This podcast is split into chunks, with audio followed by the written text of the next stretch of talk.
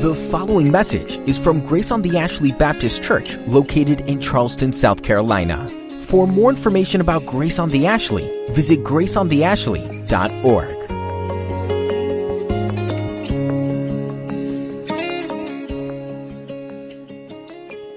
I'd invite you, if you would, to open your Bibles to the Gospel of Luke, chapter 8. This morning we'll give attention to Luke chapter 8, beginning in verse 26. Luke writes Then they sailed to the country of the Gerasenes, which is opposite Galilee. When Jesus had stepped out on land, there met him a man from the city who had demons. For a long time he had worn no clothes, and he had not lived in a house, but among the tombs. When he saw Jesus, he cried out and he fell down before him, and he said with a loud voice, What have you to do with me, Jesus, Son of the Most High God? I beg you, do not torment me. For he had commanded the unclean spirit to come out of him. For many a time it had seized him. He was kept under guard and bound with chains and shackles, but he would break the bonds and be driven by the demon into the desert. And Jesus then asked him, What is your name? And he said, Legion, for many demons had entered him. And they begged him not to command them to depart into the abyss. But now a large herd of pigs was feeding there on the hillside, and they begged him to let them enter these. So he gave them permission. And then the demons came out of the man, and they entered the pigs. And the herd rushed down a steep bank into a lake, or into the lake, and drowned. When the herdsmen saw what had happened, they fled and they told it in the city and in the country. The people went out to see what had happened, and they came to Jesus, and they found the man from whom the demons had gone sitting at the feet of Jesus, clothed in his right mind, and they were afraid. Those who had seen it told them how the demon possessed man had been healed. Then all the people of the surrounding country of the Gerasenes asked him to depart from them, for they were seized with great fear. So he got into the boat and he returned. The man from whom the demons had gone begged that he might be with him, but Jesus sent him away, saying, Return to your home and declare how much God has done for you. And he went away, proclaiming throughout the whole city how much Jesus had done for him. That's the word of the Lord for us this morning. Let's pray together. Lord Jesus, we come to this remarkable encounter in your life and ministry. And we're reminded in very vivid language that this world in which we live, the world that we can see, hear, smell, and touch, is not the only world that there is. There is a spiritual realm that is real. There are angels, and there are fallen angels. And Lord, as we look at this, we're reminded that we're not to be ignorant of these things. We're not to live in ignorance, and we're not to live in fear, for you're with us. And Lord, as we think about this man that you encountered on this particular day, we're reminded in some part of what it's like to be lost. And in some way, we were all just like this man until we experienced the incredible redeeming power of your grace. Until you met us in our sin, in our confusion, and in our rebellion. You opened our eyes to the truth of who you are the Son of God, come to save. You opened our eyes to our own sinful hearts. You drew us to yourself. You drew us to repentance and to belief. And we believed. And we bowed before you and entrusted our lives to you, and you redeemed us. You brought sanity into our madness. You opened our eyes and our ears to the truth in the midst of a world of lies. You forgave our sin and you redeemed our souls. We celebrate salvation that you bring this morning, Lord Jesus, as we see it sort of in vivid color in this encounter you had. Open our eyes to this truth If there's someone here this morning who does not know you as Lord and Savior, open their eyes to who you are. And may they run to you and find hope and salvation everlasting. For we pray it in Christ's name. Amen.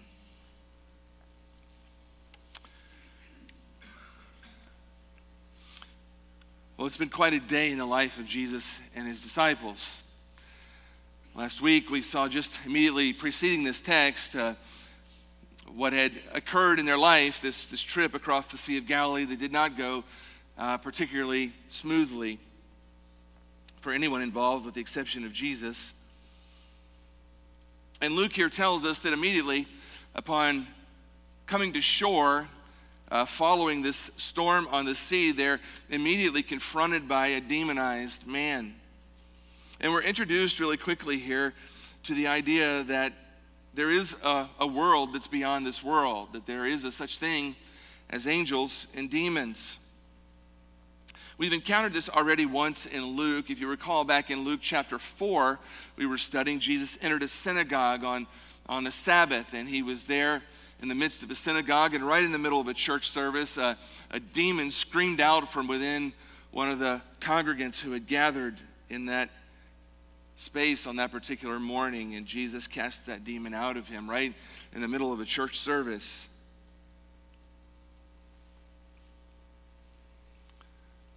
But here we have something a little different, in some ways similar, in some ways different. But we're reminded again that there is this reality of another world that exists, that isn't perceived through our sight and through our sound and through our hearing and through our taste and through our touch. There are beings, angels, and demons that are real yet unperceivable. That they are active in ways that we don't comprehend and fully understand, that we can't necessarily see or know. But at times, they, they do make themselves known. Throughout the scriptures, we see this time and again. And when we think about demons and we think about demonology and we think about Satan and all these things related to this, there are, there are two errors, I think, that are really common. And I mention this about every time that I talk about this issue. Two errors that are really common.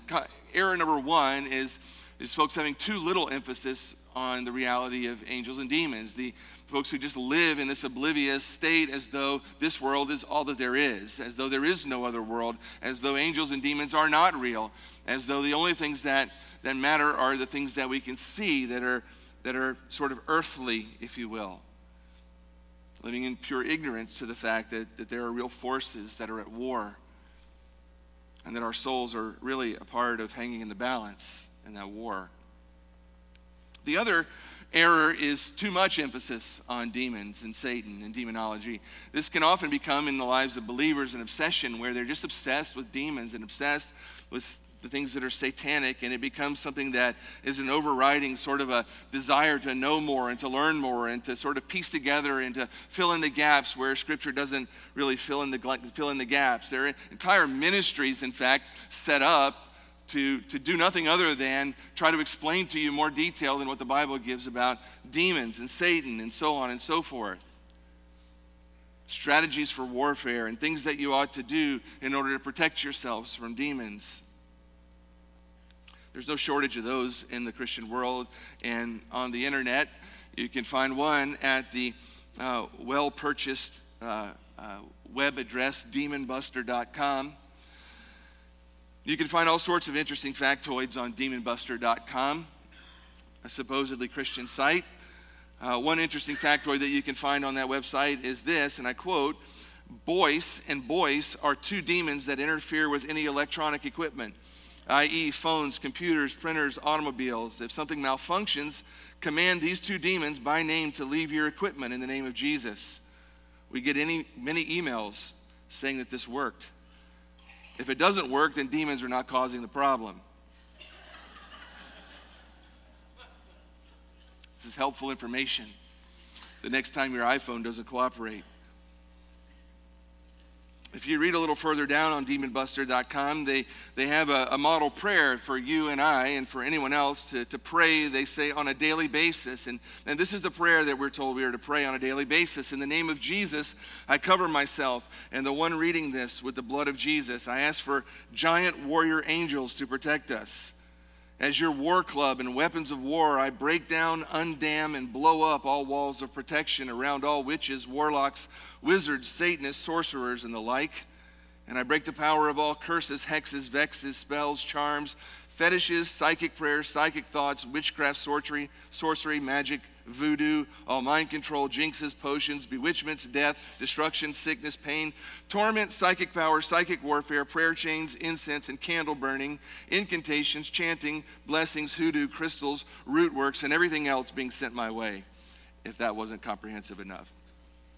Or my family's way, or any deliverance ministry's way. And I return it and the demons to the sender sevenfold. And I bind it to them by the blood of Jesus, and I cut and burn their ungodly silver cord and ley lines in Jesus' name. Now, I have no idea what any of that means whatsoever.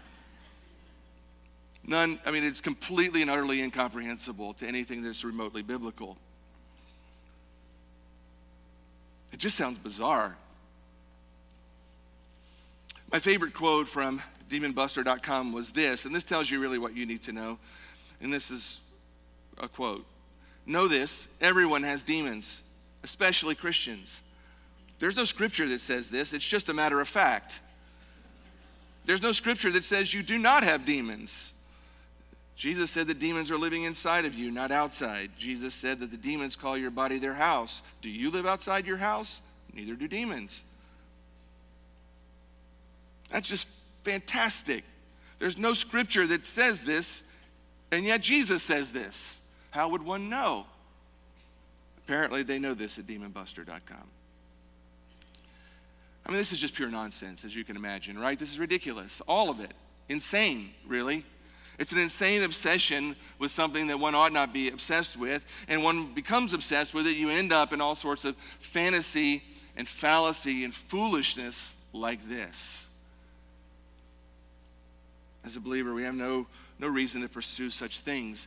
Really, Christ is our model. We don't see Jesus ever in the Gospels uh, pursuing demons or chasing demons or looking for demons or trying to sort these things out. We see him going about his ministry of seeking and saving the lost. And occasionally, uh, when he's on that mission, he runs into moments like he did on the Sea of Galilee in Luke chapter 8. And when he encounters it, he addresses it, deals with it, and moves on about the ministry that he was primarily about seeking and saving the lost.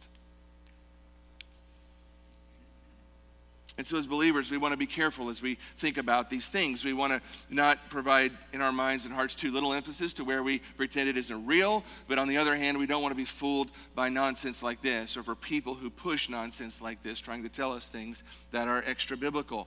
We have here in Luke chapter 8 a biblical account of a real encounter with a real group of demons and the Lord Jesus Christ.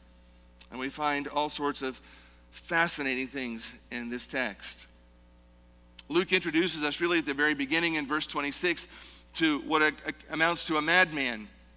It says they sailed to the country of the Gerasenes, opposite of Galilee, and when Jesus stepped out on land, there met him a man from the city who had demons. Now, in case you're wondering where the country of the Gerasenes is, in case you're not up on your Middle Eastern geography, uh, the Sea of Galilee, we talked about this a little bit last week, showed you a little bit of a flyover, but we can show you a little bit of a, of a map here that gives you a sense for what we're talking about in relation to where Jesus and the disciples were prior to this event. They were up near Capernaum, uh, sort of where the top of that red and green line meets there. Um, it's where they set sail from on the Sea of Galilee. They encounter the storm on the sea and they make their way across the sea over here to the other shore. Uh, you see on the map there a town labeled um, Gergesa. And it's there that they, that they come to shore on the back end of this particular storm. It's on the eastern shore of the Sea of Galilee. If you're reading this in the Gospels, um, you'll find that this area is referred to by a number of different names. Sometimes it's called here, uh, like here, the country of the Gerasenes. Um, it's, it's also referred to as the Decapolis. Uh, if you were looking at the Gospel of Matthew, Matthew calls this the, the area of the Gadarenes. And so uh, um, it may be a little confusing trying to understand where this is, but you can just sort of summarize this by saying um, that Matthew really is dealing with the larger area, area that often just goes by the name the Gadarenes because Gadara is not far from there, perhaps even the capital of the region. And that's just referring to that larger region. Also, Decapolis refers to that larger region. Uh, more specifically, this particular town, Gerasa is right there on the sea. And so Luke is referring to the particular location rather than to the region when he says the, the country of the Gerasenes. This is a Gentile region, and so Jesus has now moved from a Jewish, primarily Jewish ministry that he's carried out up to this point across to a Gentile area, a land that is populated largely by Gentiles, and he encounters them here really in a, a remarkable sort of a way. Uh, it is really the first, and as far as we can tell, biblically, the only visit that Jesus makes to this entire region is on this particular account. And we're told that he's met there immediately by uh, a man who is, has many demons. Now, if you're reading the Gospel of Mark and the Gospel of, of Matthew, who both record this particular event, You'll find in Matthew's Gospel, chapter 8, verse 28, Matthew tells us another fact about this particular event. He tells us that when Jesus came to the other side, to the country of the Gadarenes, there were two demon possessed men who met him. So the question becomes is there one, was there one, or were there two demoniacs that, that met them on this day? I think the most likely answer to that is there were likely two who were present, one who did primarily the, the sort of encounter with Jesus, one who spoke on behalf of them all. And so Luke and Mark focus on that particular man. Matthew enlightens us by telling us there was another man in similar situation who was also present, both possessed by demons. What does it mean to be possessed by demons? Well, here's a good definition that I think works. Demon possession is really just a condition in which one or more demons inhabit the body of a human being with the purpose of controlling it. It's a good description of what had taken place in the life of, of this, this man, or perhaps these two men, on this particular day in this particular place. In this particular situation, we have a man who is utterly demon possessed. He is under complete and total demonic control. He literally has no control of his own person. We're not told in the text at all how he got into this condition, how it happened to him. We're just simply confronted with the reality that in every way, spiritually, mentally, physically, he is utterly dominated and controlled by demons. They control his voice, they control his speech. It's as though he's nothing but a puppet in his own life. This man is living a life of, of utter misery, and he has for a long time. His life, you could say, is an absolute living horror show for anyone to look at. He's alive and he's conscious, yet he's absolutely controlled by demons. I can't imagine a worse condition to be in than the condition that this man finds himself in.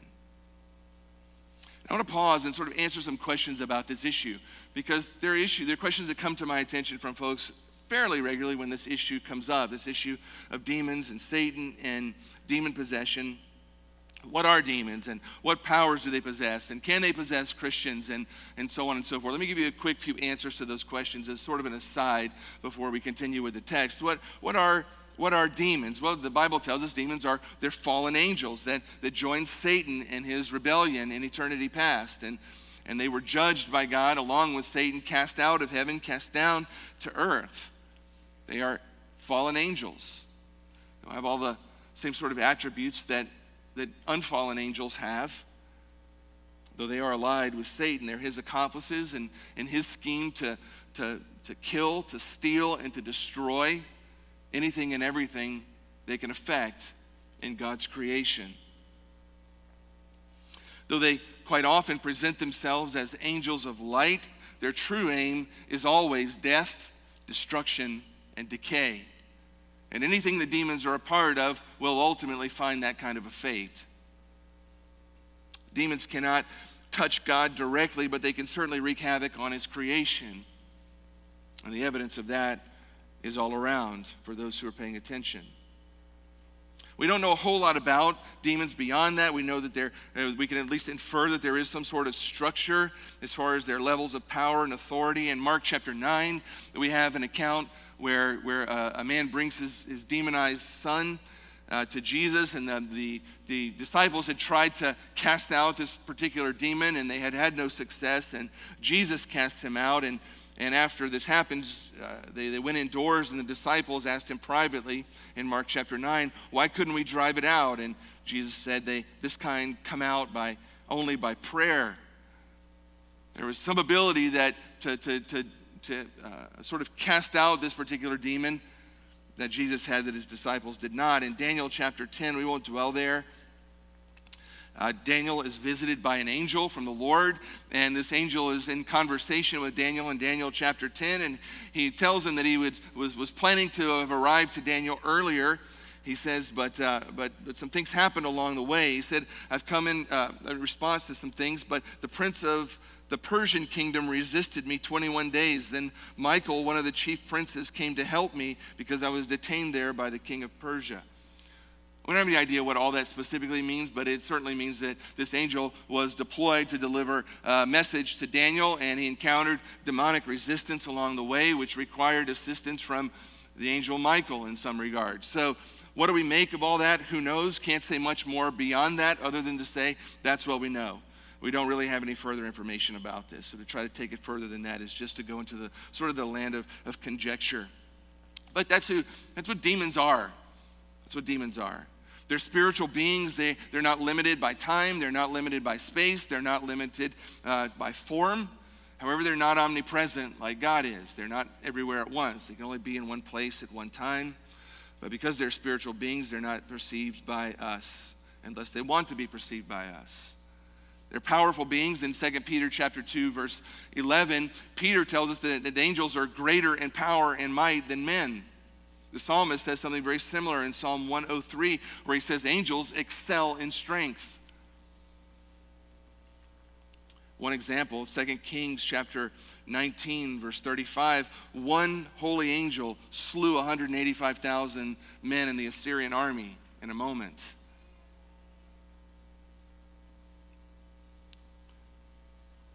Men are no match for angels in power. Only the power of God Almighty can command them. There are people in our world and in our culture who like to dabble in the occult and they think that they can manipulate and they think that they can control the demonic, and they're absolute fools to try to do so. To do so is to do so at your own demise. People who do so are playing with forces they do not understand and will likely be destroyed. Well, as we see in this text, they can possess unbelievers, that's for sure. They can possess unbelievers. We see this throughout the text of Scripture. There are different kinds of possession. We, what we see here is a total possession of a human being. We're told in John chapter 13, verse 12, that Judas, after he took some bread, Satan entered into him. Jesus says to him, What you do, do quickly. It's a different kind of possession to a different degree. In some cases, demons control only the thoughts and desires. In other cases, like this one, demons consume the whole person. But demons cannot possess Christians. That question I'm asked often. Absolutely not. One of the fundamental parts of coming to Christ and, and, and entrusting our lives to Him, one of the fundamental things that happens at the moment of salvation is we are indwelled by the Holy Spirit of God. And the Holy Spirit comes to abide within us. Christ in us by His Spirit. And He's not Airbnb and part of our souls to demons. If you know Jesus Christ as your Lord and Savior, the Spirit of God lives within you, and no demon can find a home in you. But this man was not a believer. He did not have the Spirit of God indwelling him. He had demons. He was under complete control, no ability to resist. It was, his life was a living nightmare. Listen to the description of, of, of what, had, what had become of this man. At one point, we presume that he was a normal man. I mean, you look around this room, just go ahead, look around. It just gives your neck some exercise. And you look around, you see all these lovely people, men and women in the room. They all look wonderful, like normal, you know, situated people. This man at one point looked like the people in this room. But on this day, he's nothing like you. We're told he's naked. He hasn't put on clothes for a very long time. This man has lived in complete exposure and all the shame associated with that. I mean, we wear clothing for a reason, right? We don't run around naked, and there's a reason we don't do that. There are multiple reasons why we don't do that, probably. multiple reasons. At least one of which is that's shameful. It'd be shameful to do that. You don't do that. Normal, sane people don't do that. But this man is not sane, and he has no sense of shame because all that's been stripped away by these demons, and he has not worn clothes in a very long time. Not only that, but he's had no protection from the elements and the bugs and the everything else. He's completely naked for a long time, filthy. He's homeless. Whatever family he once had, that, that's been, he's been driven out of that home long, long ago. Uh, he most certainly was not welcomed in this condition to any family. He had no friends. He had no friends and, and certainly no family who admit any association with this particular man. He was really utterly alone in every sense, apart from perhaps another crazed maniac that was hanging around with him. He lived in the tombs, we're told. I mean, is there a creepier place to live than a cemetery? Their cemeteries were a little different than ours. The tombs were usually carved into the to the stone walls of cliffs and such. And so they would often have multiple rooms where you'd bury multiple family members. And so spaces that were unoccupied, if you will, by a dead corpse would potentially be open. And so presumably that's the space that this man had been living in. He was more at home among the dead than he was among the living. More comfortable in a tomb than in a house. Beyond that, he had inhuman strength. He was such an absolute menace to society in that whole region that we're told that, that the authorities had tried on multiple occasions to come and restrain this man. They had likely gathered up a posse and, and tried to, to capture him and had done so on some occasions, chained him up, shackled him up with chains and so forth. But every single time you saw what happens. This man busts out of the shackles and the chains. There are no, there are no chains, there are no shackles that can hold him. He has strength that no mere human would have. Mark 5 tells us that he had become so violent and so powerful that nobody could subdue him. Beyond that, Matthew tells us that he was so fierce in his behavior and so violent in his actions toward other people that nobody could literally pass through that entire area because of him. Everybody would have known about this man. Everybody would have known about him. Beyond all of that, he was in constant pain. Mark tells us in verse 5 of chapter 5 night and day among the tombs and on the mountains, he was always crying out and cutting himself with stones.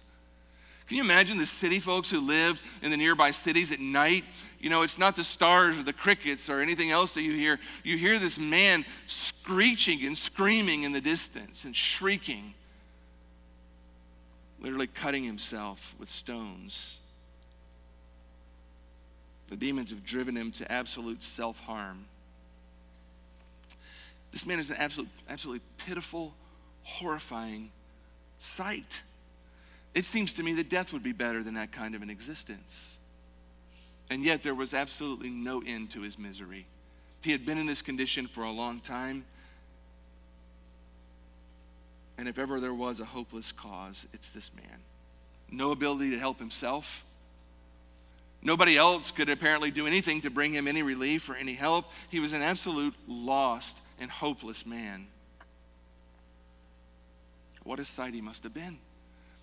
Jesus and the disciples were told they, they, they, they hit the shore, and immediately after they get out of the boat, they're met by this man. So, literally, if you could just picture this in your mind, they've just come off of this event on the, the storm on the sea, and they pull up to the shore. And immediately when they hit the, the shore, this, this naked, crazy man comes running out of the tomb, screaming at the top of his lungs in their direction. You can imagine the disciples' reaction to that. I mean, they've had one heck of a trip across the sea. They were scared to death, fighting for their life in the middle of a storm. They, they thought they were going to absolutely die for sure. They see Jesus wake up, rub the sleep out of his eyes, tell the storm to settle down, and it settles down. They see his power on display, and they're absolutely horrified now, not of the storm, but of Jesus. They pull up on the shore, probably still dripping wet from it all, and now this crazed maniac is running at him, screaming. You think you've had a bad day this week? That's a bad day. Are you kidding me? Could this day get any more bizarre?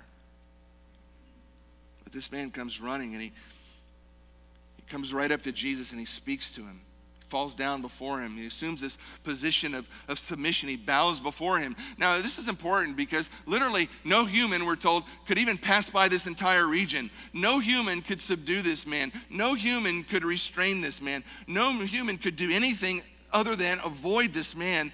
Yet in the presence of Jesus, he bows on his face immediately. He knows immediately that he's in the presence of someone who is no ordinary man. He's in the presence of the divine. And Luke tells us that he literally screams at him, What have you to do with me, Jesus, Son of the Most High God? Screams at the top of his lungs, probably foaming at his mouth and other things that happen when demons manifest. One thing is clear he immediately knows exactly who Jesus is. He knows who he is. The irony is that just a little while earlier, the disciples are out on the middle of the sea and they watch Jesus calm the storm and they're terrified. And what they're asking each other is this Who then is this that, that he commands even the winds and the water and they obey him? They're trying to figure out who Jesus is. They don't know who he is, they haven't made sense of it yet. They're bewildered at Jesus' identity. They couldn't figure out from the miracles, but what they couldn't figure out from the miracles, the demon just comes right out and tells them straight up. Listen, people might be confused about who Jesus is, but the demons are not confused about who Jesus is. Never. James chapter 2, verse 19, James writes, You believe that there's one God? Good. Even the demons believe that, and they shudder. You're Son of the Most High God. They've known Jesus from eternity past. They have no trouble recognizing him in his incarnation. What everybody else seems to have trouble figuring out, they are not confused about one bit. He is God, the Son in human flesh, Lord of heaven and earth, the one who has all authority and all power, even over them. This demon or these demons, they know Jesus' authority. They recognize immediately that his authority far outranks their own. He's the God and judge of the universe and they bow before him just like one day every single knee will do in all of creation. They know that he has the authority to command them and they must obey. They know that he has the authority to cast them into eternal torment with a word, which is apparently what they're particularly concerned about at this particular time. Because this demon not only knows Jesus' authority, but he knows his own destiny.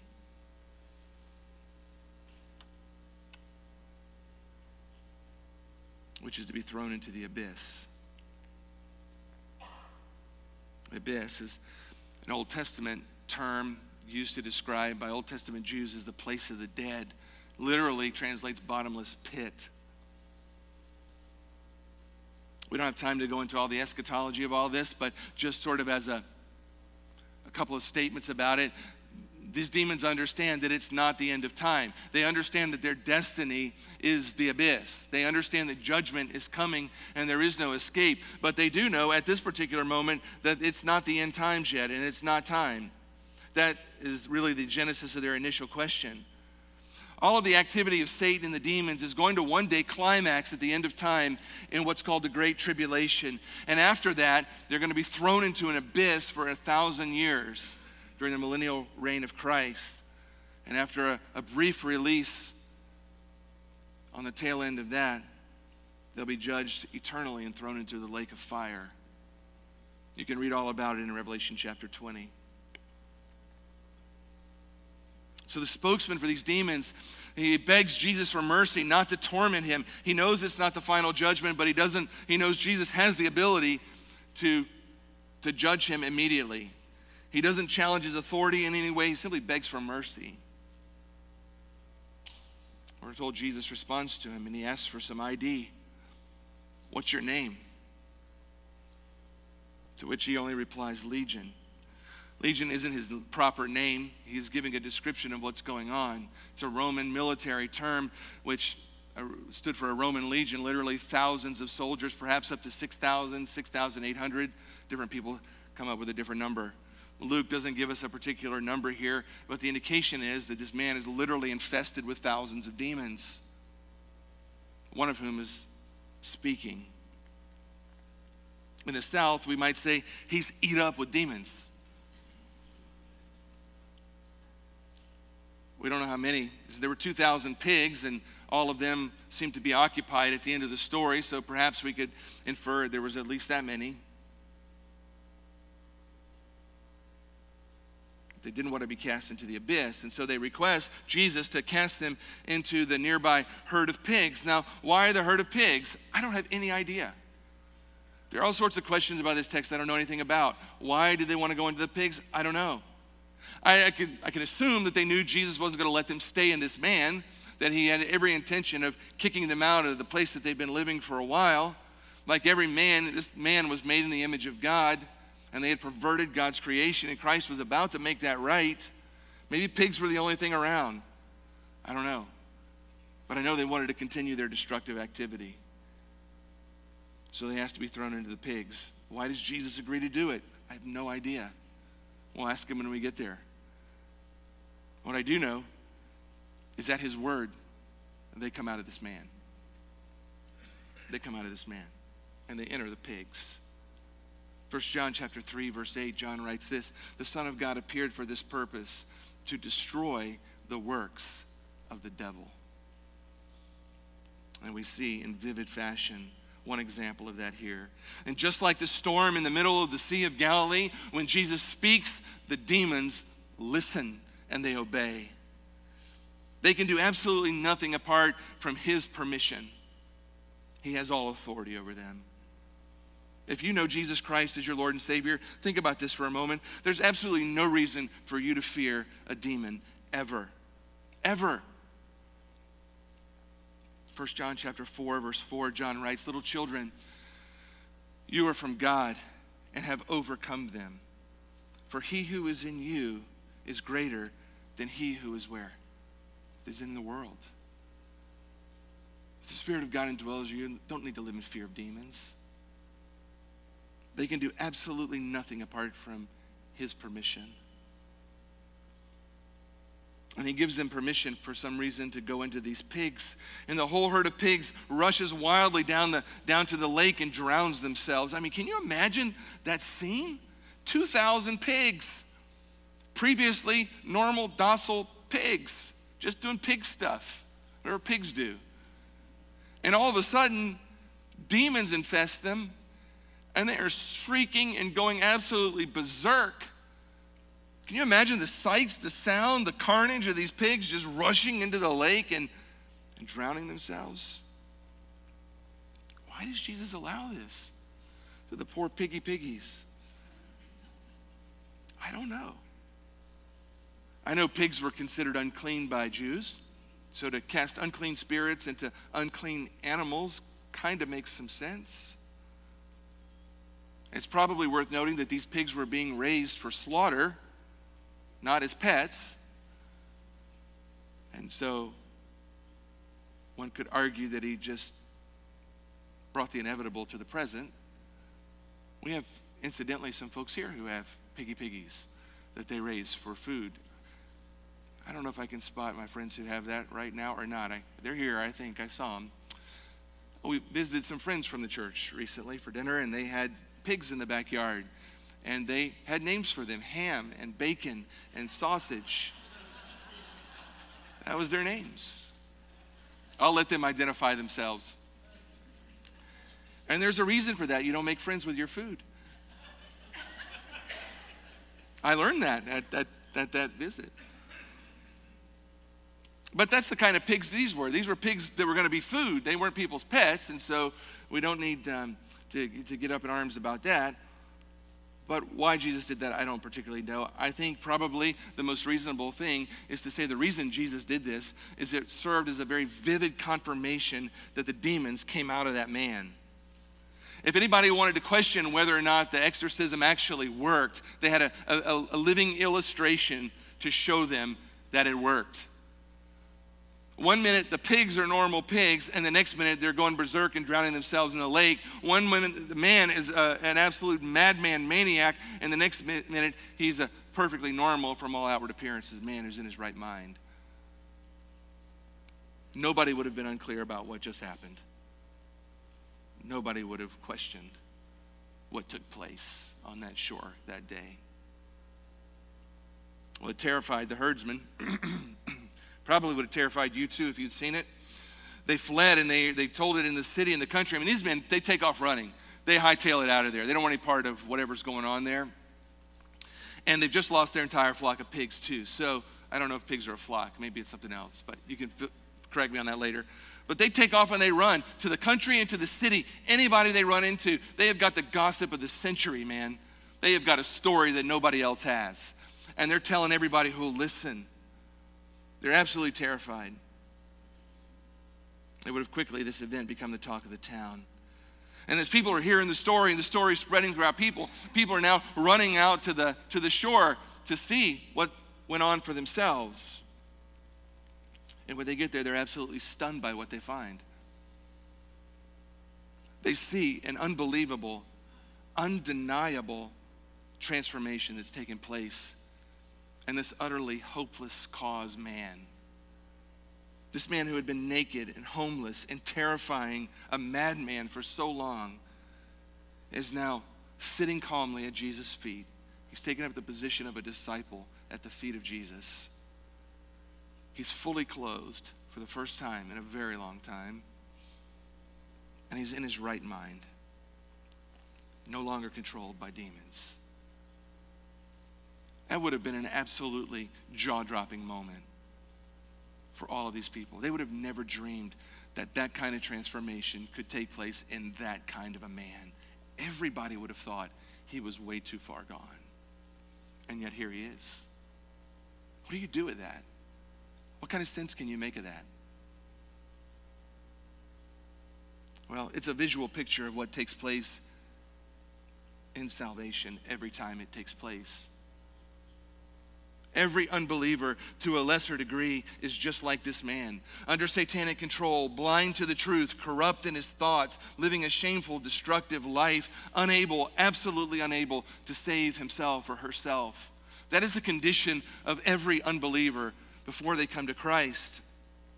But after coming to Christ and repenting and believing the gospel and entrusting our lives to the Lord Jesus Christ, immediately we're indwelled by the Holy Spirit. We come under divine control. We're clothed in the righteousness of Christ. Our minds are sanctified, and we now possess the mind of Christ. We're able to hear and able to comprehend the Word of God. We're, in a, in a real sense, in our right mind. We have a whole new way of thinking. His Word begins to transform us. Every time the gospel takes root in a human heart, the transformation that takes place in the soul is the same transformation that took place in this poor man's soul.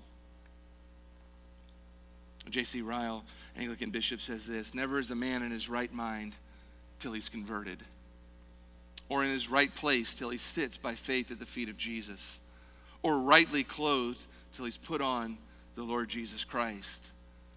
He goes on to say real conversion is nothing else but the miraculous release of a captive, the miraculous restoration of a man to his right mind, the miraculous deliverance of a soul from the devil. And that's what we see in vivid color in this poor man. And this crowd can't deny what's happened. They can't explain it, but they can't deny it. And their response is probably the saddest part of the entire account.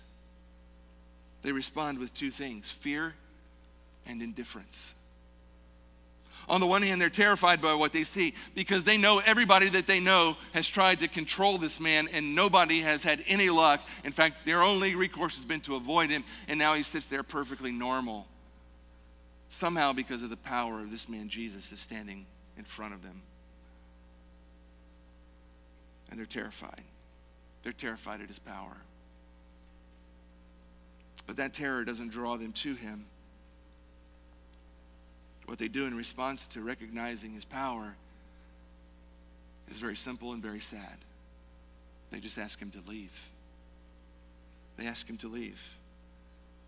They don't debate him. They don't argue with him.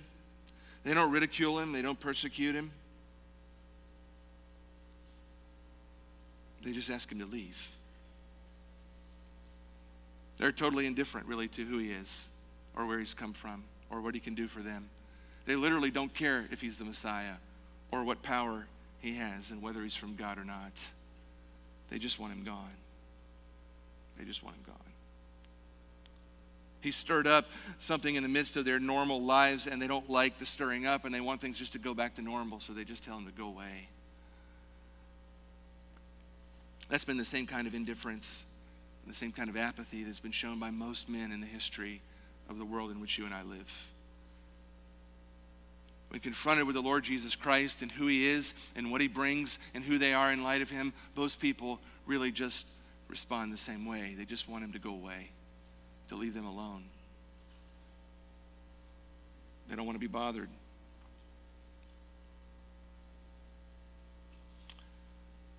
Jesus does exactly what they asked him to do. He gets in his boat and he leaves. And nowhere in Scripture do we have any indication that he ever returned to this place again. One author said this Sometimes the worst thing that can happen to us is for Jesus to grant one of our poorly considered requests. And that's exactly what happened to the people of this region who had come out to meet him on this particular day. God had come to them in person, and he had showed himself to them in, in miraculous, undeniable ways. And they rejected him and asked him to go away. They forfeited an opportunity to be saved. And an opportunity like that would never afford itself again in their lives.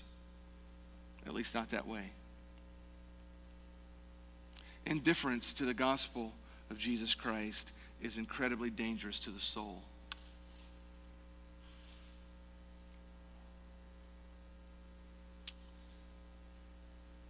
And no doubt the bulk of the folks who came to witness Jesus on that particular day found out in the most horrifying way when they breathed their last breath and slipped out into an eternity to only reflect on the fact that the, that the Lord of the universe had come to redeem them. And they told him to go away.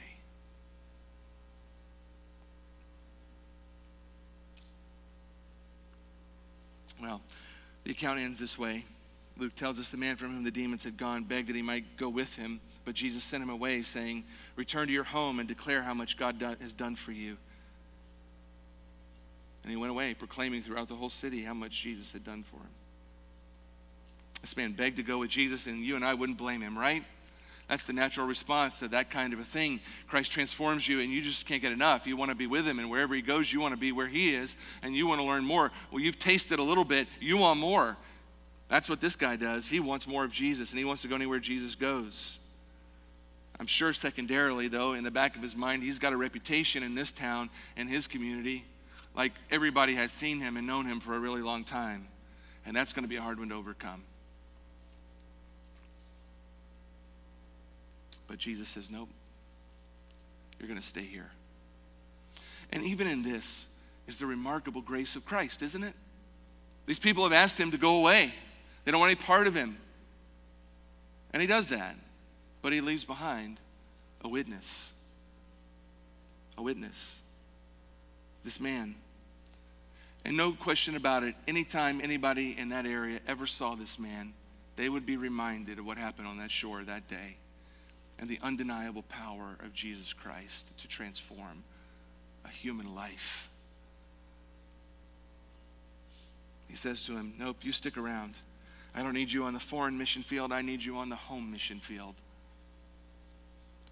You just spend your time going around and telling everybody how much God's done for you. Just tell them how much God's done for you. This man knew enough to be saved, he knew enough to be a missionary. And so Jesus commissions him. What does he do?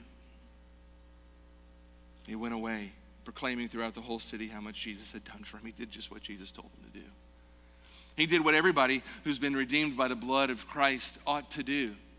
He did what everybody who's experienced the transforming power of Christ in their life who's been redeemed, who's been forgiven, who's been set free from their sin, who's been indwelt by the Spirit of God, who's experienced redemption and sanctification, who's, who's experienced all of the blessings and joys that come with saving faith in the Lord Jesus Christ. What every person who has experienced that should do is tell anybody and everybody who will listen how much God has done for you. And that serves as a re- tremendous challenge for people like us who are very busy who are very busy talking about other things and doing other things.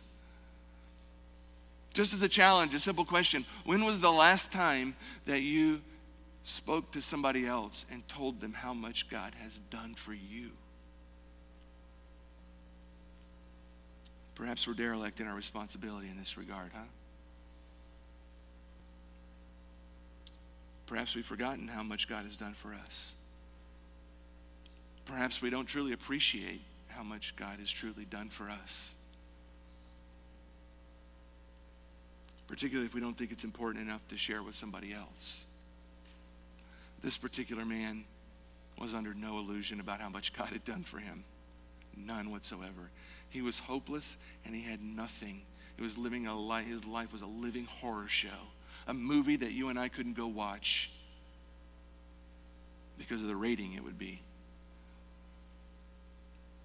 And in a moment, he was perfectly normal, redeemed by Christ.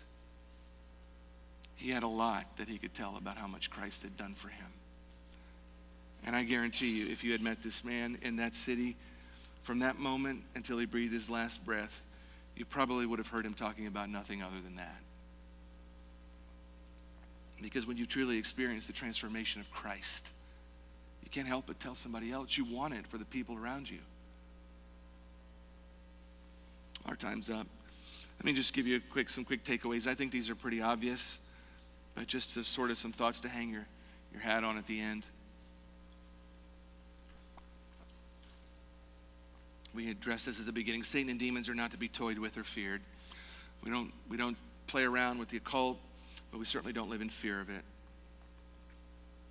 Secondly, Jesus is God in human flesh. That's what Luke has been driving all throughout his gospel to this point. He wants Theophilus, the man for whom he's writing this, and anybody who reads it in, in, the, the rest of human history to understand this is who Jesus Christ is. He is not just a man, he is God in human flesh. And he showed us how he has all authority over the wind and the waves and the storm. And now he shows us that he can do what only God can do command demons, and they must obey. There's nobody else that can do that, only God.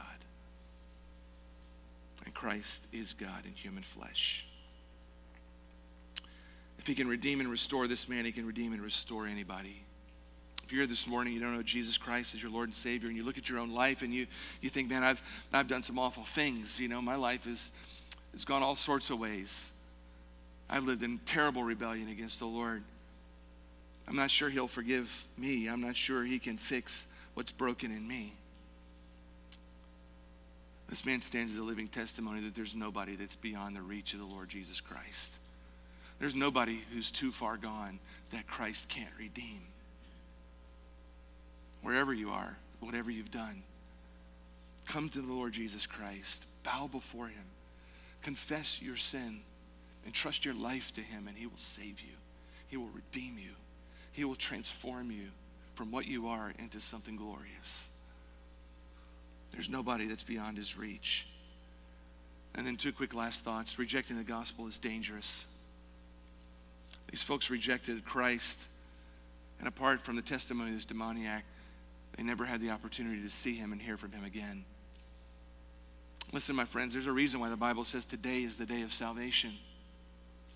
That the moment you hear the gospel is the moment you need to repent and trust Christ because we're not guaranteed a tomorrow. And to push it away today is dangerous because we're not told when we'll breathe our last breath. And finally, we're all called to declare how much God has done for us. if you're a Christian here this morning and you understand the transformative power of Christ in your life because he's redeemed you, you've got a story to tell. You don't need theological training. You don't need to come to a class at this church to train you on what to do or what to say or how to handle every objection. This man had none of that stuff. He knew what it was to be saved, so he knew enough to tell somebody else. And so do you. So do I. Find somebody this week. Tell them how much God has done for you. Somebody needs to hear that in your world. Somebody who's caught in satanic grip, whether they know it or not, needs to hear that in your world. Somebody whose mind is captive to the enemy needs to hear all the good God has done for you. Somebody who's lost and living in shameful and ungodly ways and destructive ways needs to hear that there's another way to live. That God can do good things for them. And maybe you're the only person in their circle who can tell them. Won't you go tell them? What's the risk? Why the fear? Let's pray. Jesus, we're amazed more and more by you every time we open up our Bibles and read. Even in our imagination, as we stretch it, we can't even come close to imagining what that scene was like on that particular day that Luke records. The condition of this pathetic man. And yet, your love and your mercy upon him, your grace to expel a legion of demons from inside of him and restore him to sanity and to salvation, to make a disciple of a demoniac, to make a missionary out of a madman. It's just simply astonishing. We don't even have a category for that in our minds. Nobody that we know can do things like that. Because nobody we know is God, but you are. And we confess you as that this morning, Lord Jesus. And Lord, we, those of us who, who know you as Lord and Savior, we see in ourselves a bit of this madman. We know what it looks like to be lost. Don't know what it necessarily means to be demonized, but we know what it's like to have our minds darkened and lives that are a mess, behaviors that are shameful, minds that can't think straight, lives that are just a wreck. And we know what it means to be transformed by your power. Lord, help us never to lose the wonder of what you've done for us. Help us never to be amazed by your grace that would save people like us. When you could have left us in our state, you loved us. You showed yourself to us and you redeemed us. Forgive us, Lord, for not telling others how good you've been to us. Forgive us for occupying our speech with so many other trivial things that really don't matter. I pray for my friends and for myself this morning, Lord, as we wrap this up, that you would even now place in our minds somebody in our world that needs to hear all the good things you've done for us. That perhaps even through that they might come to know you. Compel us to go, compel us to speak, overcome our fears, and give us boldness, for you have been so good to us. We pray it in Jesus' name. Amen.